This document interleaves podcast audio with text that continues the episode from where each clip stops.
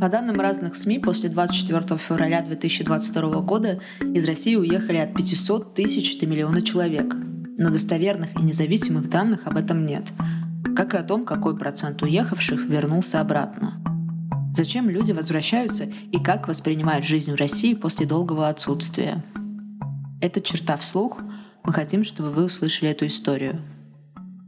На решение вернуться влияют разные факторы. Невозможность легализоваться в новой стране и найти работу, отсутствие накоплений, ужесточение миграционных правил разных стран. Так, например, после 24 февраля 2022 года сразу несколько государств ужесточили правила пребывания в своей стране. В январе этого года Казахстан отменил так называемый визаран. Теперь россияне могут находиться в стране только 90 дней в течение полугода – с конца декабря в Турции начали отказывать россиянам в получении первичного туристического ВНЖ, который разрешает находиться в стране до двух лет. Из Грузии с сентября приходило несколько сообщений об отказе во въезде россиянам без объяснения причин. Страны Балтии, а также Польша и Финляндия после объявления мобилизации просто запретили россиянам въезжать на свою территорию. 25-летняя Лера работала в Москве редактором в «Медиа». Она уехала в Турцию вместе с мужем 30 сентября – Поездка была подарком на день рождения девушки. Из-за ситуации в России пара решила остаться за границей на какое-то время и не возвращаться домой. Но вернуться все же пришлось в феврале, когда Турция отказала им в туристическом ВНЖ. Нам сказали покинуть страну в течение 10 дней, иначе нас будет ждать депортация. Но мы решили нарушить это правило и остались еще на 20 дней, поскольку с нами было двое котов и было сложно оформить на них документы за короткий срок. Также требовалось время, чтобы собрать вещи и купить билеты – в итоге пограничники отнеслись к нашей ситуации с пониманием, и мы просто заплатили штраф, говорит Лера. Пара думала поехать в Грузию, но знакомые сказали им, что там живет много настроенных против россиян людей. В Армении же, еще одном популярном направлении для антивоенной миграции, было дорогое жилье. Им предложили убитую квартиру с бабушкиным ремонтом за 2000 евро. Мы решили, что не готовы спускать на это деньги, плюс очень сильно выдохлись – ведь в Турции мы должны были получить ВНЖ, банковские карты, сим-карту. Для этого мы прошли через огромный бюрократический ад. Мы поняли, что сойдем с ума, если начнем все заново, отметила Лера. Невозможность найти работу или финансовые сложности. Павлу 36 лет, его супруге 34, а их ребенку 8. Мужчина вспоминает, что первые мысли об эмиграции у них появились после аннексии Крыма в 2014 году – но тогда это не получилось по финансовым вопросам. И чуть позже семья вместо этого переехала в Москву. В столице Павел поверил, что можно поменять ситуацию в обществе снизу и начал волонтерить в фонде «Нужна помощь». Снова об эмиграции семья задумалась после ареста политика Алексея Навального в 2021 году. В конце года Павел поступил в Канадский университет, и в феврале вместе с семьей они подали документы на визу. Затем началась война. Мы не выходили на протесты, но подписывали петиции, и я активно высказывался против войны в соцсетях. Из-за этого мы очень опасались ареста. 13 марта мы улетели в Турцию, поскольку было ощущение невозможности оставаться в России, дикого страха и полного разобщения с действительностью. Мы решили дождаться там решения по визе, говорит Павел. 17 марта Канада запустила программу по экстренной миграции для украинцев – из-за которой приостановили обработку российских заявлений на визу в Варшаве. Павел осознал, что разрешение на въезд придется ждать долго, поэтому семья решила легализоваться в Турции и получить ВНЖ. Не получилось. ВНЖ в Турции оформляется на полгода или год только с контрактом на аренду квартиры на весь срок. А у семьи Павла не было финансовой возможности оставаться в стране так долго без постоянного источника дохода. Мужчина уволился с работы в марте и не мог полноценно работать удаленно. Сперва уволился, затем попросил у бывшего начальника удаленную работу, а затем начал обсуждать возвращение. Поэтому в июле семья вернулась в Россию. Поскольку они остались в Турции на три недели дольше легального срока пребывания, то при выезде заплатили штраф – Решение далось нам очень тяжело. Мы оба плакали. Было ощущение, что мы возвращаемся в ловушку, что я даже не дрессировщик, а зритель, который кладет голову в пасть льву. Параллельно я продолжала высказывать свою позицию против войны в Инстаграме и Фейсбуке и делать пожертвования в разные украинские фонды, что добавляло тревоги, вспоминает Павел. Он описывает, что больше всего в Москве их поразило спокойствие на погранпункте. В марте атмосфера была нервозной, и на паспортном контроле их подробно допрашивали о том, куда они летят, сколько везут с собой денег. Также Павел удивился, что город продолжал жить своей обычной столичной жизнью. Проводились разные выставки и фестивали. Семья мужчины жила три с половиной месяца в Турции новостями и ежедневными сводками, ощущением сопричастности, ужаса от невозможности сопротивления злу и отчаяния. От Москвы я ожидал понимания среди людей, что идет война, и осмысления всего ужаса происходящего, но увидел полное отгораживание от этой темы, нахождение под искусственным куполом, куда не проникает информация ни о фронте, ни о творимых ужасах, отметил Павел. Чтобы хоть как-то справиться с диссонансом с происходящим на фронте и в Москве, семья пошла волонтерить в фонд помощи беженцам «Дом с маяком». 54-летний Глеб, это имя изменено по просьбе героя, работал врачом-педиатром в Петербурге, в начале марта в Киргизию уехала его дочка с будущим мужем, а затем за ними отправился и Глеб с женой, чтобы помочь обустроиться. Спустя неделю вернулся домой, чтобы подзаработать, а в мае снова съездил в Бишкек на свадьбу к дочке, но затем снова вернулся в Россию и не планировал больше уезжать. 31-летний Александр из Москвы работал в сфере IT. В начале марта он уехал с девушкой в Азербайджан, как говорит сам, на эмоциях. Я был в ужасе от начавшейся войны и от репрессий. У меня было неприятие, тревога и страх. Он продолжал работать, а девушке пришлось уволиться. Спустя полгода после отъезда Александр понял, что ему не хотелось терять российское налоговое резидентство. В этом случае из зарплаты отчислялось бы 30% вместо 13%. Дополнительно с него бы отчислили 17% за все невыплаченные предыдущие полгода. Поэтому он просто не потянул бы содержать двоих на оставшуюся сумму – в августе он вернулся в Россию вместе с девушкой. 31-летний Иван, это имя тоже изменено, вместе с командой работал арбористом, занимался в Москве удалением и лечением деревьев. Из России он уехал после объявления мобилизации, поскольку не строил планов стрелять в живых людей из настоящего оружия. Мужчина сначала отправился в Казахстан, потом в Грузию. Иван попробовал в пассивном режиме искать там работу, но у него не получилось поэтому спустя три месяца он вернулся в Россию. Я вернулся, когда все чуть успокоилось, и вроде как отменили мобилизацию. В России у меня было много неоконченных дел и много людей, которые от меня критически зависят. Пока меня не было, для меня ничего не изменилось в стране, рассказал Иван. 33-летний Юрий, имя изменено по просьбе героя, работал в Москве в финансовом секторе. После объявления мобилизации он уехал из России к друзьям в Сербию, там он провел только три месяца, после чего вернулся домой. Я могу выполнять текущую работу удаленно, но не на постоянной основе. Приехал обратно, чтобы решить этот вопрос. Большой поток людей из России создает сильную конкуренцию на и так маленьком рынке труда в Сербии. У них население целой страны меньше половины жителей Москвы, объяснил Юрий. Вернувшись в Россию, мужчина понял, что успел отвыкнуть от постоянного вездесущего напряжения в воздухе – Люди вокруг показались ему серыми и мрачными в сравнении с Сербией.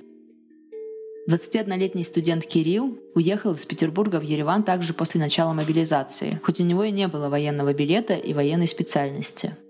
По его словам, причиной было скорее несогласие и осуждение действий России на территории суверенной Украины, а также боязнь закрытия границ. В университете он ушел в академический отпуск, поскольку удаленное обучение было невозможным. Вспоминает, что со стороны сотрудников вузов встретил поддержку и понимание. По приезде молодой человек сразу же начал искать работу, но на местных сайтах были вакансии только из IT-сферы. Это ему не подходило, поскольку он учился по специальности международные отношения. Дело дошло до того, что единственным вариантом оставалась Яндекс Доставка. Параллельно с этим я пытался найти удаленную работу на HeadHunter и других российских сервисов. Но и там, после 20 откликов и прохождения всевозможных тестов, я не получил положительного ответа. Примечательно, из Яндекса мне позвонили через полторы недели после отклика, когда были куплены билеты, а вещи отправлены обратно в Россию, говорит Кирилл. По его словам, за время отсутствия в России изменилось многое. Закрылось огромное количество магазинов, компаний, разорваны важные для страны контракты и договоренности. Банки активно занимаются продвижением кредитов, а люди на улице все чаще ходят в военном камуфляже. Он подчеркивает, что не хочет страдать за то, что делает его страна без какого-либо его одобрения. Мы не куски мяса, не пьянчуги, не промытые Западом существа. Мы в первую очередь граждане своей страны, которые хотят делать ее лучше. В Петербурге он смог устроиться на работу, После возвращения, по его словам, не стал осторожнее. Общается на любые темы с окружающими, в том числе в соцсетях. 34-летний Алексей из Петербурга по образованию учитель истории, но в последнее время работал фрилансером. В январе 2023 года он улетел один в Турцию на фоне слухов о новой волне мобилизации. В стране он пробыл месяц, не смог найти достойную работу и жилье, и в итоге психологически устал сидеть в четырех стенах у знакомых, поэтому решил вернуться в Россию невозможность продолжать удаленную работу на российскую компанию. 28 февраля стало известно, что ВКонтакте запретила сотрудникам удаленный режим работы не из России. Государственные банки, Сбер, Газпромбанк также требуют от своих сотрудников вернуться в Россию. В случае отказа их также ждет увольнение. В конце 2022 года сенатор Андрей Клишес заявлял, что депутаты разрабатывают законопроект, который ограничит удаленную работу для уехавших из России – до этого он также говорил, что правительство может разработать меры, которые усложнят нахождение россиян за границей. В мае премьер-министр России Михаил Мишустин говорил о 85% вернувшихся айтишников. Он связал это с принятыми чиновниками мерами поддержки сферы. Так правительство после начала войны предоставило для IT-специалистов льготную ипотеку с 5% ставкой и отсрочку от армии. Невозможность быть вдали от дома и семьи. 21-летняя студентка Карина, это имя тоже изменено, вспоминает, что уезжала из России вместе со своим молодым человеком после того, как его задержали на антивоенном митинге 24 февраля и поместили в изолятор временного содержания. Вскоре после того, как его отпустили, пара уехала в Армению, где прожила полгода. Из института она отчислилась, по ее словам, потеряв 4 года отличных оценок. Незадолго до объявления мобилизации в сентябре Карина вернулась домой – уже одна, поскольку решила расстаться с молодым человеком. Причина проста – понимание, что режимные трансформации в России тянутся долго, и мы не превратимся в один момент в Северную Корею. А дома друзья, семья и некоторые офлайн проекты К тому же иммиграция не устраняет, а обнажает проблемы, которые так или иначе приходится решать отметила девушка, которая была не готова полностью порвать со страной, в отличие от своего парня. По ее словам, расставание далось ей тяжело и больно. За время отсутствия в стране она не заметила никаких значительных перемен.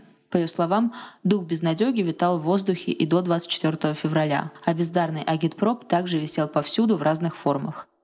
Девушке и раньше приходилось оглядываться по сторонам в поисках любознательных мужичков с барсеткой при обсуждении в публичном месте политики или даже политической теории и философии. 26-летняя Анастасия работала дизайнером интерьеров в Москве, в марте она участвовала в акции протеста, которая закончилась для нее административным штрафом. После этого к ней дважды заглядывал участковый, и каждый стук в дверь оборачивался для девушки стрессом. Она уехала в Армению 8 апреля, одна, поскольку в городе было невыносимо оставаться. В августе девушка вернулась в Россию, чтобы доделать документы, но в итоге осталась, поскольку у одного из близких обнаружили рак. В Москве было ощущение, что город стал еще более ненастоящим, Вроде как все знают, что все происходит, но это как будто бы максимально незаметно. Ощущается, что сейчас задавлено любое выражение несогласия с чем-либо, говорит Анастасия. 38-летнего Сергея из Петербурга позвали друзья в Сербию, чтобы работать поваром в новом ресторане. Он уехал в мае и вспоминает, что уже летом пропала эйфория от жизни за границей. К у меня появилась мысль, какого хера я в этой сложной ситуации для моей страны нахожусь не там, оно меня сильно гложило. 17 января мужчина вернулся. Сергей заметил, что за время отсутствия в городе появилось много хамоватых приезжих. Он сам связывает это с отсутствием работы в регионах и трудовой миграцией. 34-летний графический редактор Александр Большаков уезжал из Петербурга один в сентябре после объявления мобилизации. Сначала он отправился в Казахстан, где провел месяц, а после улетел в Сербию, где прожил 4 месяца. Там мужчина смог найти работу, параллельно удаленно работал на российскую компанию. Я родился в Украине и провел там первые четыре года своей жизни. Это моя вторая родина. Поэтому меня не вдохновляли перспективы ехать и убивать родных, невинных людей непонятно за что. Также был страх, что закроют границы, и я навсегда останусь в стране, которая все больше напоминает Северную Корею, а не Россию, которую я искренне любил, объяснил причины отъезда Александр. Вернуться все же пришлось, поскольку в России у него осталась семья, дочь от предыдущего брака, пожилые родители и любимая девушка, которые из-за разных обстоятельств все не захотели переезжать. За время отсутствия в стране у Александра накопилось несколько семейных проблем, которые, по его словам, было невозможно решить удаленно. У него сильно заболела мама, а дочка заканчивала девятый класс, и ей нужна была помощь в поступлении в колледж. Решение вернуться далось мне нелегко, поскольку я уже успела освоиться в Белграде, и мне там очень нравилось. Впечатления о России те же, что и перед отъездом. Такой же страх при виде полиции на улице, Такая же грусть от новостей СМИ и отсутствие какого-либо желания что-то планировать, поскольку может произойти все что угодно, поделился Большаков. Большая часть из вернувшихся, с которыми пообщалась корреспондентка «Черты», либо планирует уехать, либо уже снова уехали из России. Лишь несколько человек заявили о том, что не уедут ни при каких обстоятельствах. Айтишник Александр вернулся в Москву до объявления мобилизации, и это событие не повлияло на его желание снова уехать. Когда она наступила, я для себя понял, что Россия — это не идеальная тоталитарная система, которая тебя найдет где угодно, а плохо работающая бюрократическая машина. Если самому не прийти в военкомат, то можно оставаться жить здесь. Это моя страна, мой дом, мне есть что сказать и хочется в нужный момент здесь оказаться. Для себя Александр определил, что в следующий раз уедет из России только когда ситуация дойдет до того, что придется убегать лесами. Этот текст для черты написала Анастасия Жвик, а прочитала Ольга Дмитриева. Недавно черта запустила еще один подкаст. Он называется «Поворот не туда». Если вы его еще не слушали, то обязательно послушайте. В нем мы говорим о недавнем прошлом России и о том, как Россия постепенно шла к диктатуре и войне. Подписывайтесь на социальные сети черты и рассказывайте о нас друзьям.